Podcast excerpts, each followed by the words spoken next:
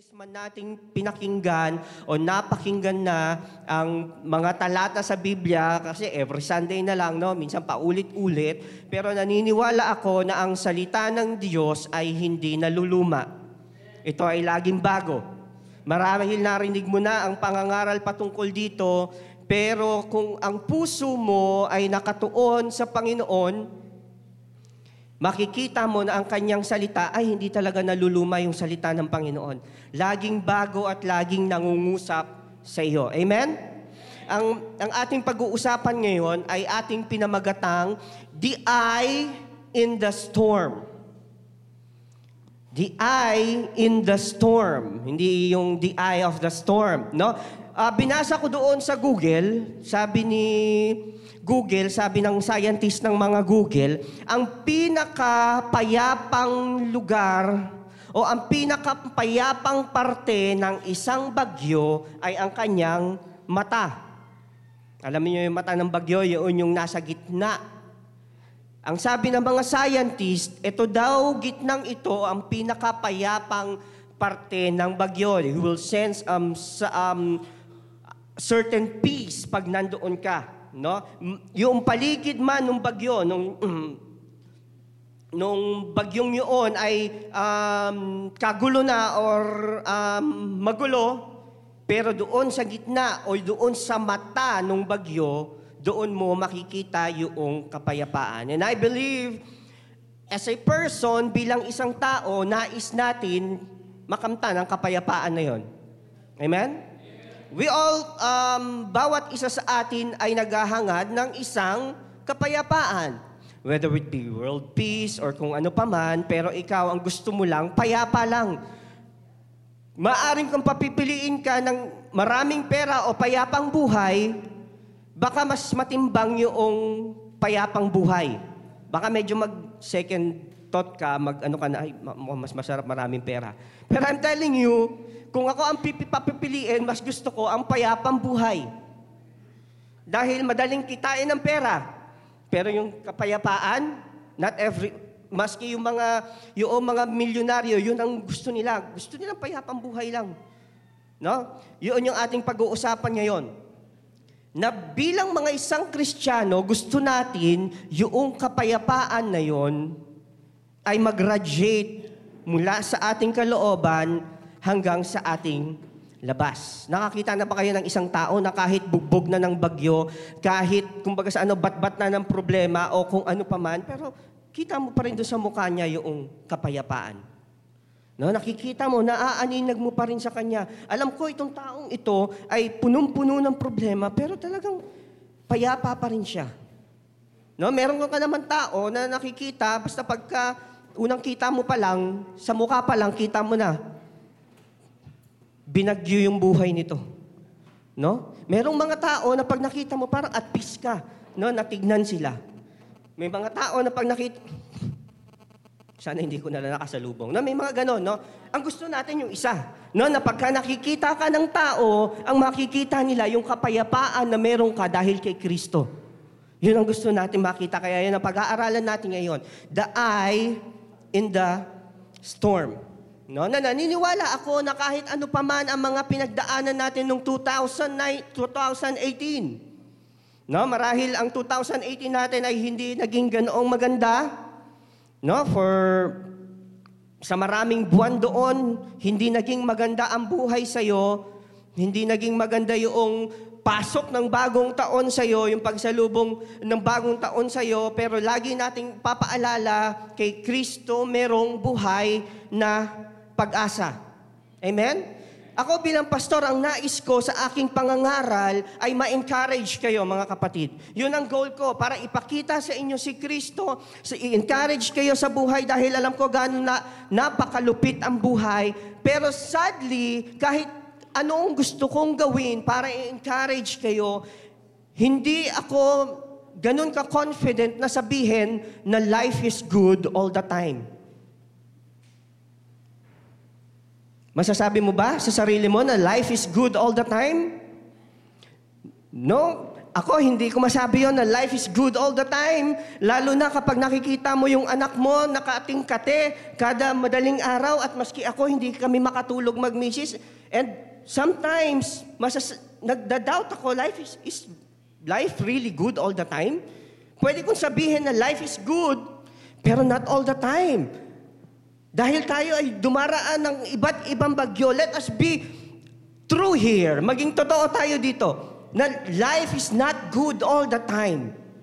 Pero one thing's for sure, na I can confidently say, na even though life is not good all the time, I can confidently say that God is good all the time. Maski na minsan ang buhay ay naging napakalupit sa iyo. Noong 2018 at ngayong pagpasok ng 2019, parang napakalupit ng buhay sa iyo.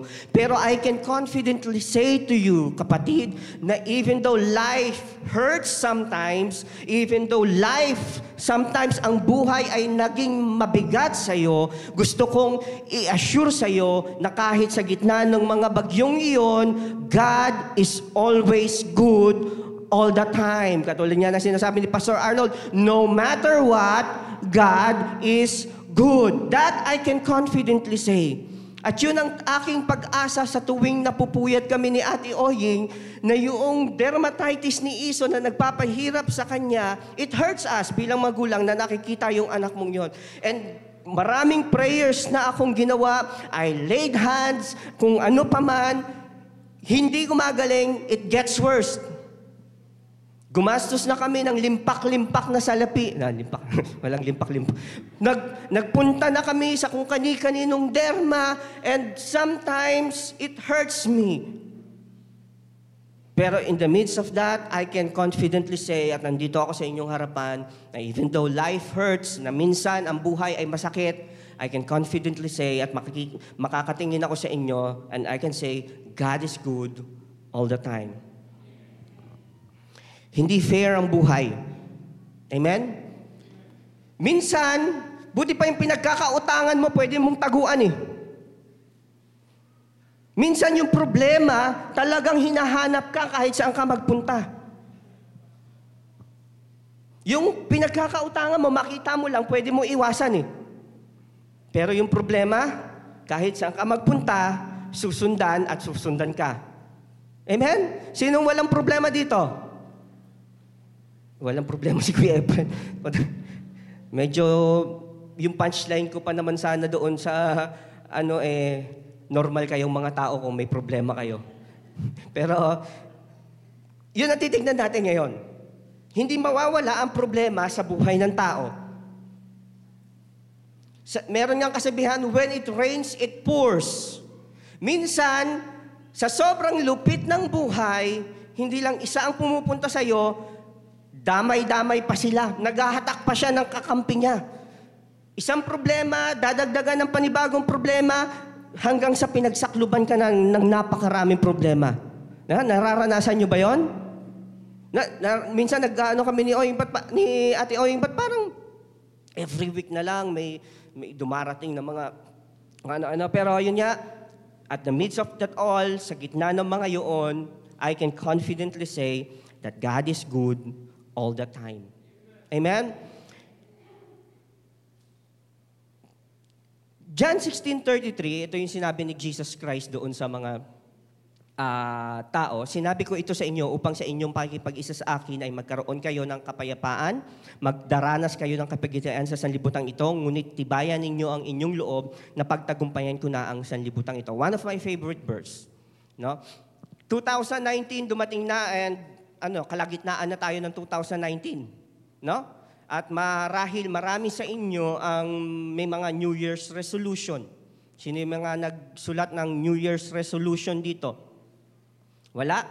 Sino yung mga nakatanggap ng planner? Planner.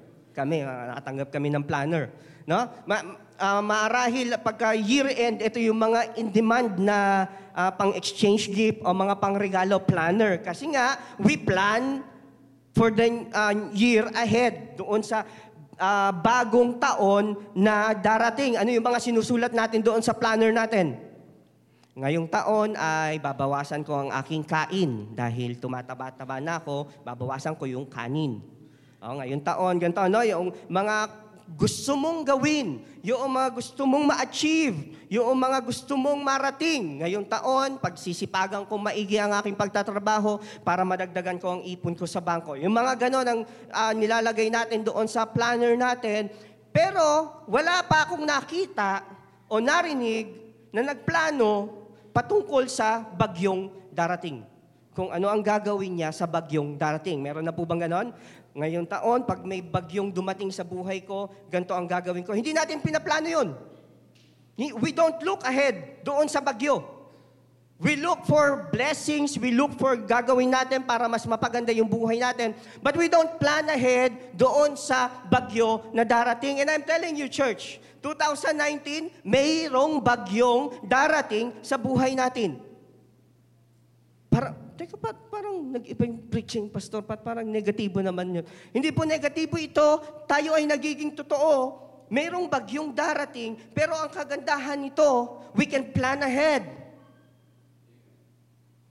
One of the master planner is si Jesus Christ nung sinabi niya doon sa mga alagad, op, op, op, yung pagiging kristyano nyo, hindi ito tungkol sa blessing lang. Though, ang plano ng Panginoon sa atin is for every one of us to be blessed, I'm, I'm still standing firm to that na ang nais ng Diyos sa atin ay pagpalain tayo, tayo ay pasaganain niya, magkaroon ng buhay na kaaya-aya at ganap, pero hindi natin maaalis doon sa kabilang katotohanan na mayroong bagyo at bagyong darating sa buhay natin.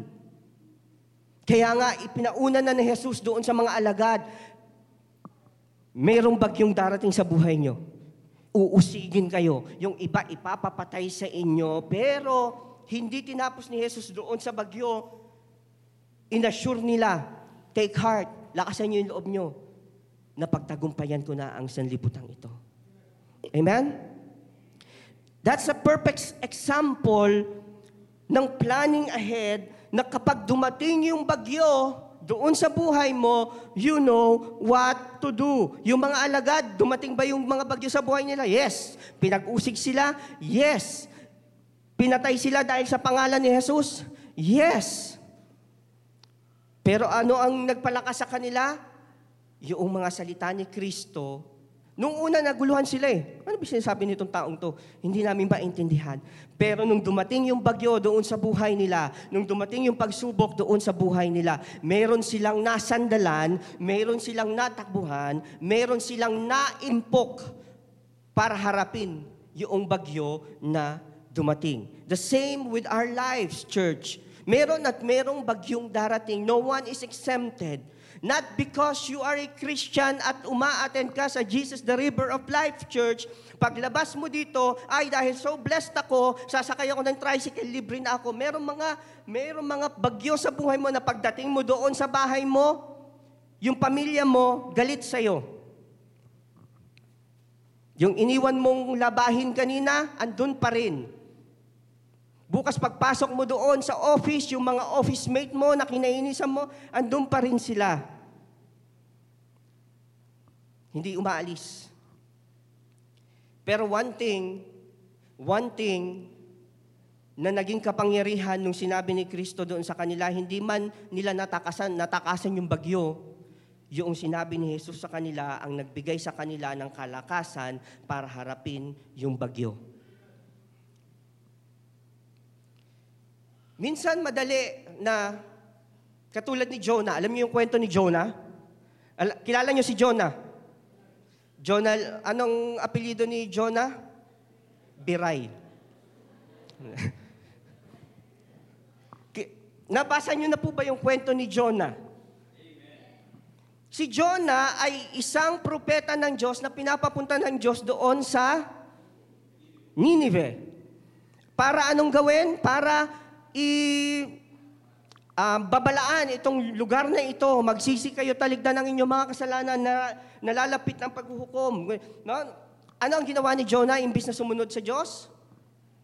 Siya ay sumuway. Madali pang isipin yung bagyo na... Do- ano ba yung bangs ko? Madali pang isipin na kung yung bagyo ay dumating sa buhay mo dahil sa pagsuway, katulad ni Jonah. Kaya siya dumanas ng bagyo dahil sinuway niya ang kalooban ng Diyos. Hindi niya sinunod ang kalooban ng Diyos. Pero hindi ko lubos maisip doon sa mga tao na walang ibang ginawa kundi sumunod sa kalooban ng Diyos, walang ibang ginawa kundi nandoon naman sa kalooban ng Diyos pero dumaranas pa rin ng matinding bagyo sa buhay. Hindi ko ma-reconcile. Lord, sumusunod naman ako sa iyo ah. Naglilingkod ako sa iyo ng tapat. Nagsaserve ako doon sa church. Nagiging tapat ako sa aking pagbibigay. Pero bakit ang daming bagyo na dumarating sa akin? Hindi lang isa, not once, not twice, pero talagang pag dumating sila, talagang bulto-bulto sila. Kung kay Jonah, okay lang, matatanggap mo. Lord, patawarin mo ako, nagkasala ako. Tinatanggap ko itong mga bagyong ito. Pero kung ikaw ay sumusunod sa kalooban ng Diyos, parang, teka, magtatanong ka, Lord, bakit? No? Doon ang titingnan natin sa kwento noong mga alagad. Itong mga taong ito, bakit sila napunta doon sa sa ano sa kalagitnaan ng ano ng laot ng ilog? Sino ang nagsabi sa kanila? Si si Jesus. O mauna na kayo.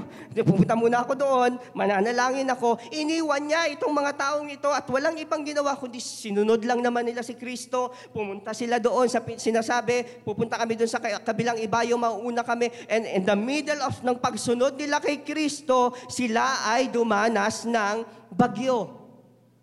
One thing that I've learned, it is possible na kapag kahit na ikaw ay nasa will ni God, ikaw ay daranas at daranas pa rin ng bagyo. Hindi natin pwedeng sabihin na sumunod naman ako sa Diyos ah. Hindi na ako daranas ng bagyo. No, no, no, no. Even though nandoon ka sa will ni God, ikaw ay daranas ng bagyo along the way.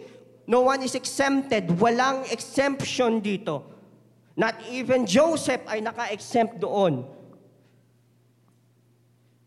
Marami, Abraham, lahat ng Bible characters, they are walking doon sa will ng Panginoon, pero at the same time, sila ay dumaranas, dumanas ng bagyo o pagsubok sa kanilang buhay. Makikita rin natin dito, doon sa kwento, they are sailing against The wind. Makikita nyo yun, nakikita nyo, no?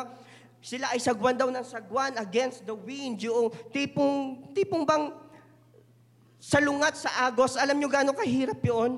Na ikaw papunta ka rito, pero tipong sinasalubong ka ng malakas na hangin, wala kang papupuntahan noon. Ganon ang nangyari doon sa mga alagad. And isang katotohanan din na not because the wind is against you, not because yung problem is papunta sa iyo, galit sa iyo ang Panginoon. God is against you. Not because sumasalubong ka sa agos ng hangin, sa maling agos, galit sa iyo ang Panginoon. No? Nakita natin yung dalawang katotohanan na yon na even though nandoon ka sa will ni God, you can still face problems, bagyo o storm o kung ano pa man pagsubok sa buhay mo. And not because dumaraan ka sa pagsubok na yon o kung ano pa man, galit na sa iyo ang Panginoon. No? Mayroong mga ganun thinking eh. Kaya ako dumadaan sa ganitong pagsubok ay pinarusahan ako ng Panginoon. Sin- sinuway ko kasi ang Panginoon. Number one, maaring dumaraan ka sa pagsubok na yon dahil nga minsan may, may factor yung maling desisyon mo. You choose that one. Yung, yung, yung path na yon. Pero kung ikaw yung nandoon sa path ng matuwid at dumaraan sa matinding pagsubok, I'm assuring you kapatid, God is not against you. Hindi galit sa iyo ang Panginoon. One example is Jesus Christ. Si Jesus mismo. Ginawa lang niya yung kalooban ng Diyos and He go through doon sa pagsubok and even to the point of crucifixion, even to the point of death. Sabi dito, mga awit 43.5, isang magandang paalala sa atin, sabi ng mga awit dito, bakit ako nababahala? Bakit ako nahahapis? Diyos, ako ay asa at sa Kanya mananalig. Muli akong magpupuri sa Diyos ko, tagapagligtas. Itong aking pagpupuri sa Kanya ko ihahayag. napakagandang verse ng isang mga awit na duma- dumadaan doon sa pagsubok at na, nagkaroon siya ng ulira. Teka, teka, teka. Ba't, ba't, ba't ba ako nababahala? Eh, Christian pala ako. Anak pala ako ng Diyos na buhay. Dumaraan ako dito sa pagsubok ko ngayon, pero maaring natakot ako o maaring nag-doubt ako doon sa ano, pero itong, itong awit na ito ay isang maganda pa. Teka, bakit ka mababahala? Bakit ka nahahapis? Ano ang sabi niya? Kanino mo ilagay ang iyong pag-asa? Sa Diyos. Ikaw ay manalig. At doon sa labi mo, ano daw ang kailangan lumabas sa oras ng pagsubok? Complain, murmur, doubt, post sa Facebook, imamay day mo. Ano ang gagawin mo sa oras ng pagsubok? You praise Him. That's one thing that we forget. Isa ito sa bagay na minsan nakakalimutan natin na, ops, teka, kristyano pala ako. To be honest with you, na, minsan nakakalimutan ko rin na pastor pala ako. sa oras ng pagsubok, I'm just being honest with you. Sa, sa oras ng pagsubok, nagda-doubt ako doon sa pagkatawag sa akin ng Panginoon. Teka ba, sabi ng Panginoon, yung kamay ko ay makapangyarihan. Kapag ka hands ko, gagaling. Tatlo yung nilay hands ko, patay na lahat. Wala pa ako nakitang gumaling. Nilay hands ko. Kaya minsan nagda-doubt. Teka,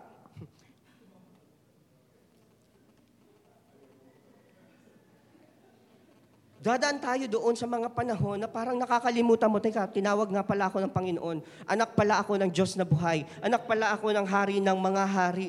Kaya instead, sabi ng mga awit, instead of complaining, instead of murmuring, ang sabi niya, manalig ka. Muli akong magpupuri sa Diyos. Bakit? Dahil meron kang Diyos na hindi lang Diyos na nakaupo sa langit, ang tawag sa Kanya ay tagapagligtas. Help is on the way. Church, sa gitna ng problema mo, mayroon kang tagapagligtas at ang pangalan niya ay Jesus. Siya ang tumawag sa atin. Kaya kung nakakalimutan na natin na tayo ay mga Kristiyano minsan dahil batbat ka ng problema, Itong awit na ito ang naway magbalik sa atin doon sa ating ulirat na teka, bakit ako nababahala? Bakit ako nahahapis? Bakit ako nalulungkot? Hindi ko man makita ngayon yung kasagutan sa panalangin ko. Ito ang ginawa ng mga awit. Magpupuri ako sa Diyos ko, tagapagligtas. Naalala ko yung kwento ng mga Israelita nung sila ay dinala ng Panginoon mula sa Ehipto papunta sa lupang pangako sa Kanaan. Alam niyo yung kwento pong yon? Itong mga taong ito, walang ibang ginawa doon sa ilang kundi ang mag-murmur. Kapag sila ay nakakaroon ng uh, pagsubok, nagugutom sila, murmur. No? At marahil ang isa sa pinakamatinding pagsubok na, na, na, na naranasan nila ay noong sila na ay lumisan na sa Egypt papunta doon sa lupang pangako. Alam niyo, uh, greatest struggle nila, paano kami pupunta doon sa kabila? Bakit? Ano yung hindrance? Ano yung um, harang? Red Sea.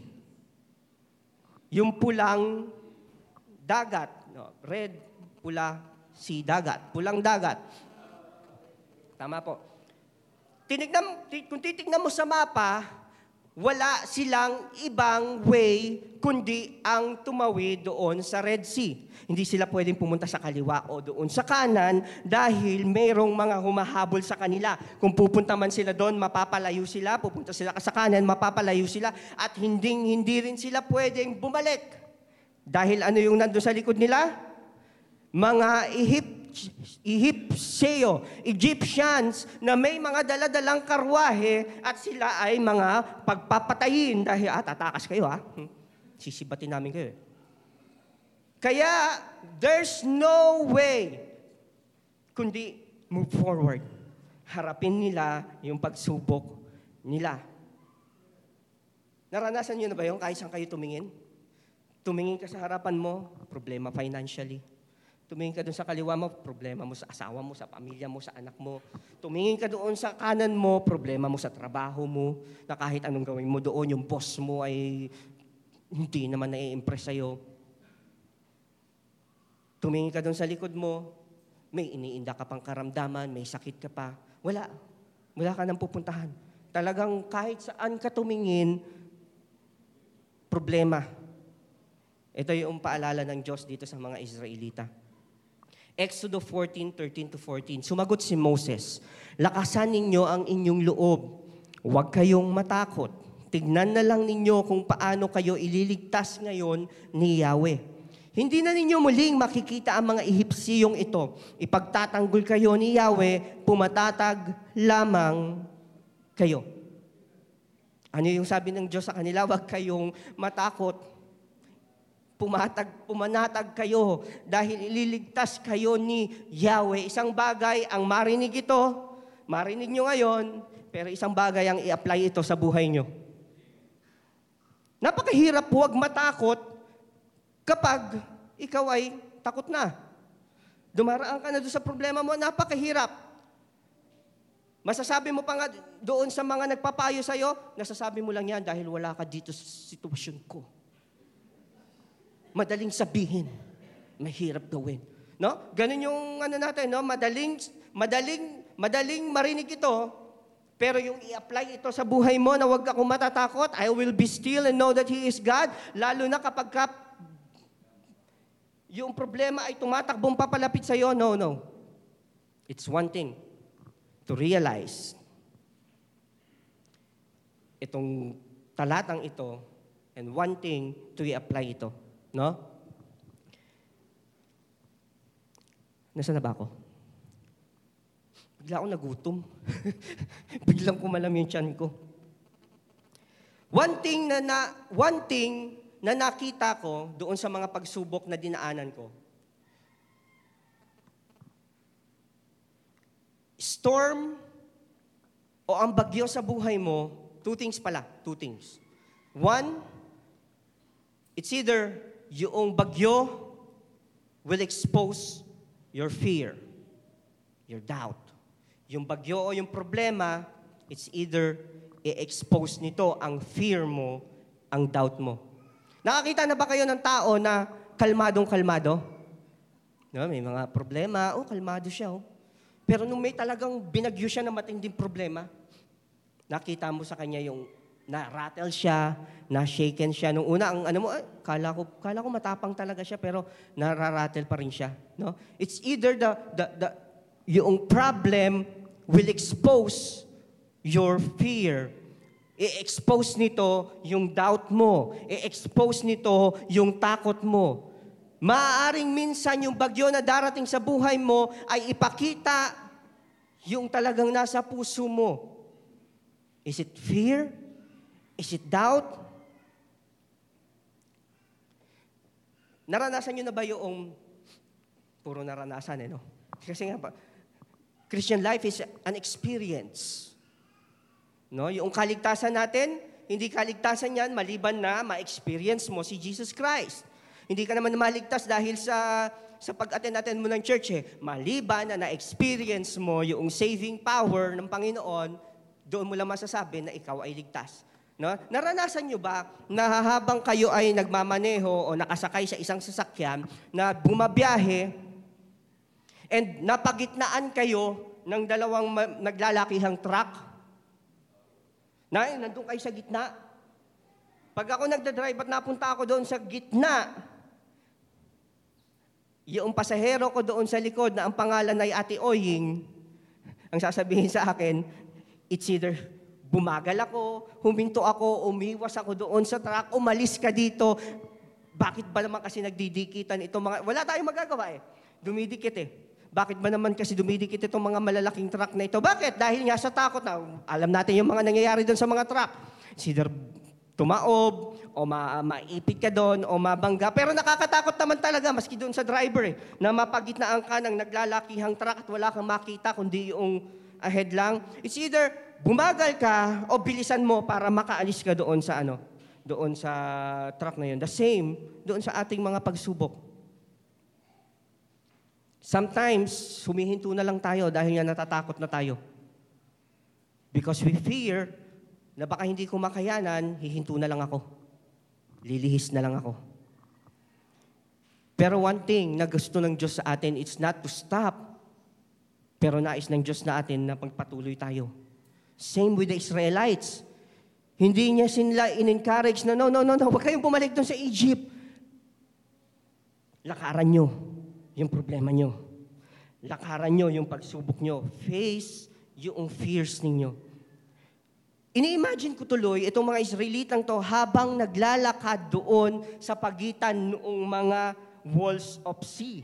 Alam niyo yun? Nahati yung Red Sea. Nahati siya sa dalawa.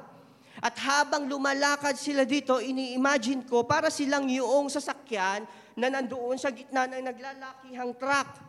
Maaaring takot sila sa una na maglakad doon dahil sino bang hindi matatakot? Baka any moment, biglang Baka hindi ma- mahawakan ng Diyos ito at tayo ay biglang lamunin dito noong, noong dagat na ito. Pero, one thing ang nagbigay sa kanila ng lakas ng loob para tumawid doon sa problema nila at hindi ito takbuhan. Ano yon? Yung paunang sinabi ng Diyos sa kanila, lakasan ninyo ang loob ninyo. Ililigtas kayo ni Yahweh. Huwag kayong matitinag. Hindi natin sinabi na bawal kang matakot. One thing na matakot ka, pero it's another thing na mag-rest ka o manahan ka doon sa takot. Hindi ka na lumakad dahil natakot ka na. Tayo ay tinawag ng Diyos na mga mananagumpay. Amen?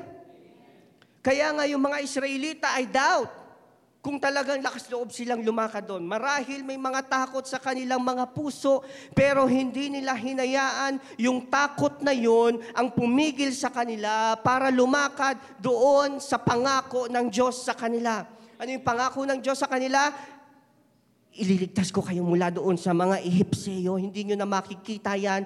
Mawaalis na kayo doon sa pagkaalipin. Man, manalig kayo. Huwag kayong matitinag. At marahil yun ang linagay nila sa kanilang puso. At habang naglalakad sila, uncertain, hindi nila alam kung kailan bababa yung mga, yung sea, pero one thing certain, may sinabi ang Diyos sa amin. At ito ang lalakaran ko. Every Sunday we are here. That's why it is important, importante na makapakinig ka lagi ng salita ng Diyos dahil minsan nakakalimutan mo kung sino ka talaga.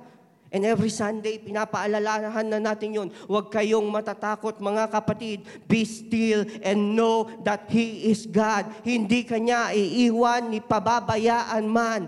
Even though you walk through the shadow of the to the valley of the shadow of death, don't fear no evil. Huwag kang matakot sa kahit anumang gagawin ng kadiliman sa iyo. Because why? You are with Him.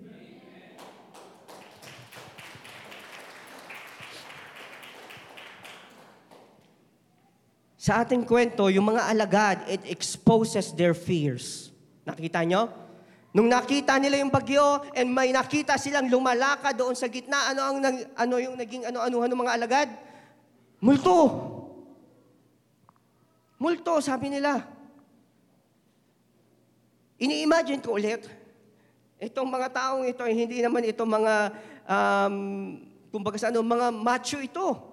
Mga, mga talagang masculine. Ito yung mga mangisda na talagang hindi takot sa kung ano pa man. Pero minakita silang naglalakad sa ibabaw ng tubig, natakot sila.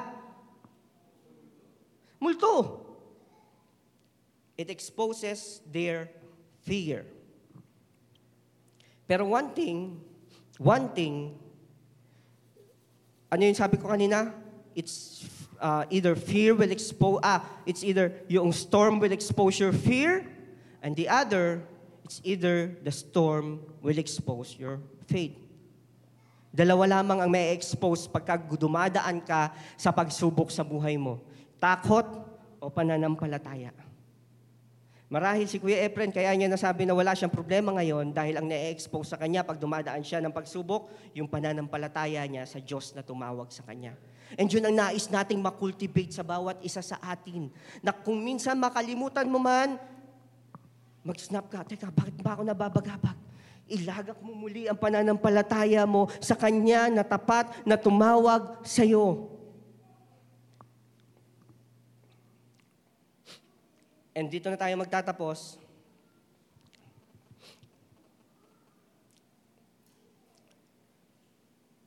Yung mga alagad, natakot sila, no? In the midst of the storm, natakot sila.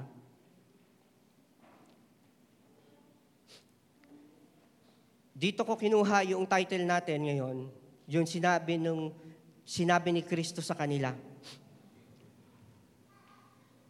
Sabi dito, but he spoke to them at once. It's all right.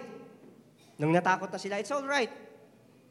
Hindi kayo tatakwil ng Panginoon kapag ikaw ay dumaraman, nakakadama ng takot. It's all right.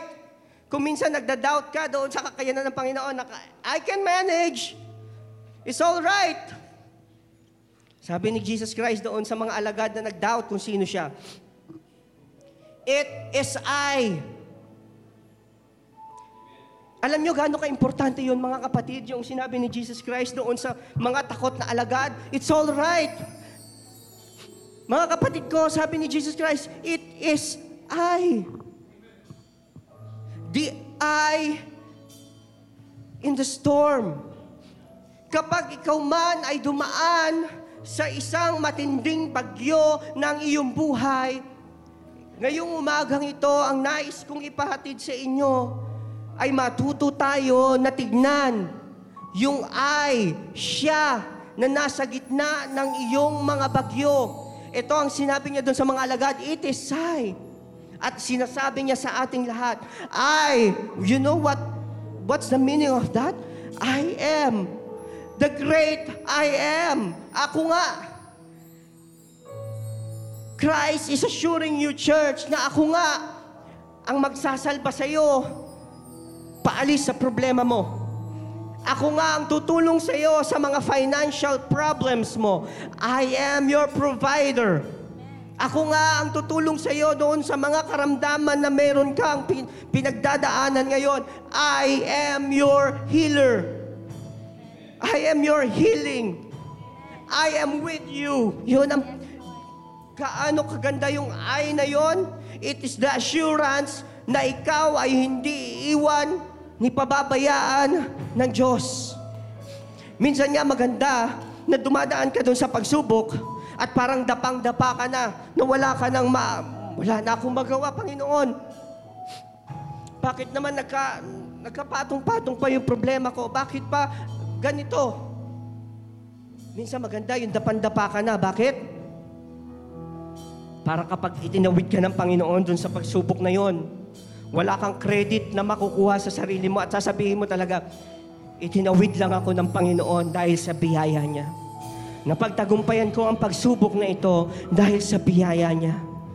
It's either yung bagyo ay mag-expose ng takot mo o yung bagyo ang magpatatag ng pananampalataya mo.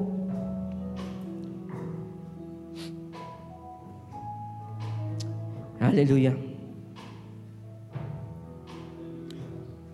For the last verse, sabi dito, Isaiah 41.10, Fear not, for I am with you. Do not be dismayed. I am your God.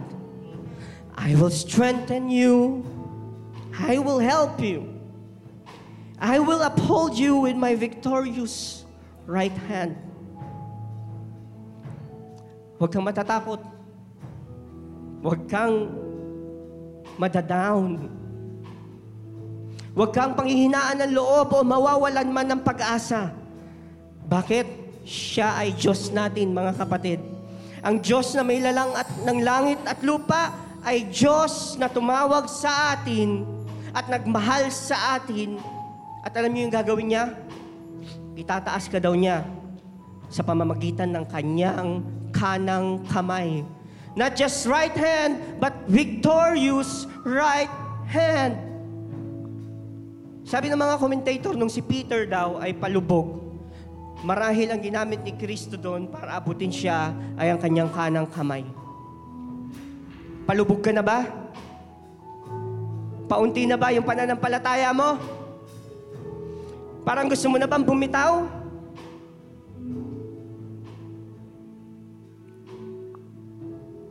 The God of the universe, ang Diyos na may lalang ng langit at lupa, wants to assure you, kung ikaw handa nang bumitaw siya, hindi kanya bibitawan.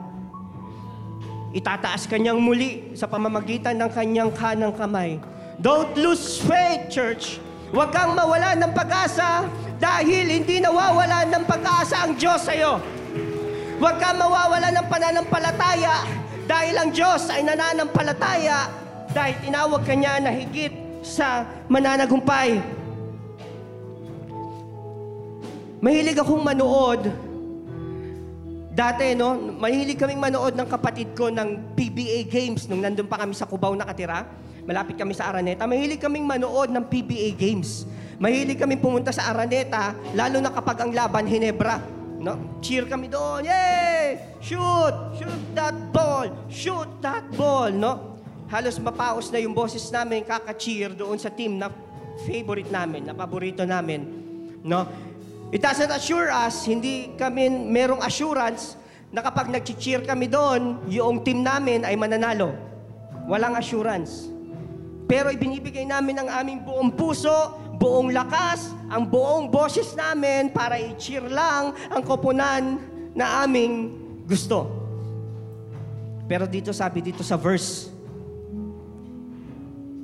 God is upholding us with His victorious right hand. What does that mean? Kung para doon sa mga sanlibutang bagay, hindi tayo, kumbaga sa ano, we give our all. Why not in the midst of your storm? Why not doon sa gitna ng mga problema mo? Doon mo ilagak, ilagak, ilagay ang buong puwersa mo sa pagpupuri sa Kanya. Why? Because your cheer, yung pagpupuri mo ay mahalaga, hindi para, hindi para kumbaga sa ano ipakita na Diyos siya. Ano ang ginagawa ng pagpupuri mo? Ano ang ginagawa kapag ikaw ay nagpupuri? More than, more than mapapapurihan mo ang Panginoon, sa gitna ng pagpupuri mo, lumalakas ka. You just don't know kung anong nag- nagagawa ng praise and worship. You just don't know that every time you cheer, you are cheering on the winning side. Tayo ay merong kasiguraduhan ng panalo dahil si Kristo ay nasa iyo. Amen? Hallelujah! Church! Church! Help is on the way! Huwag kang matatakot. Ang reinforcement ay nariyan na. Parating na. Kung ikaw man ay dapa na ngayon, huwag kang matatakot dahil ang kamay ng Panginoon ay itinataas ka.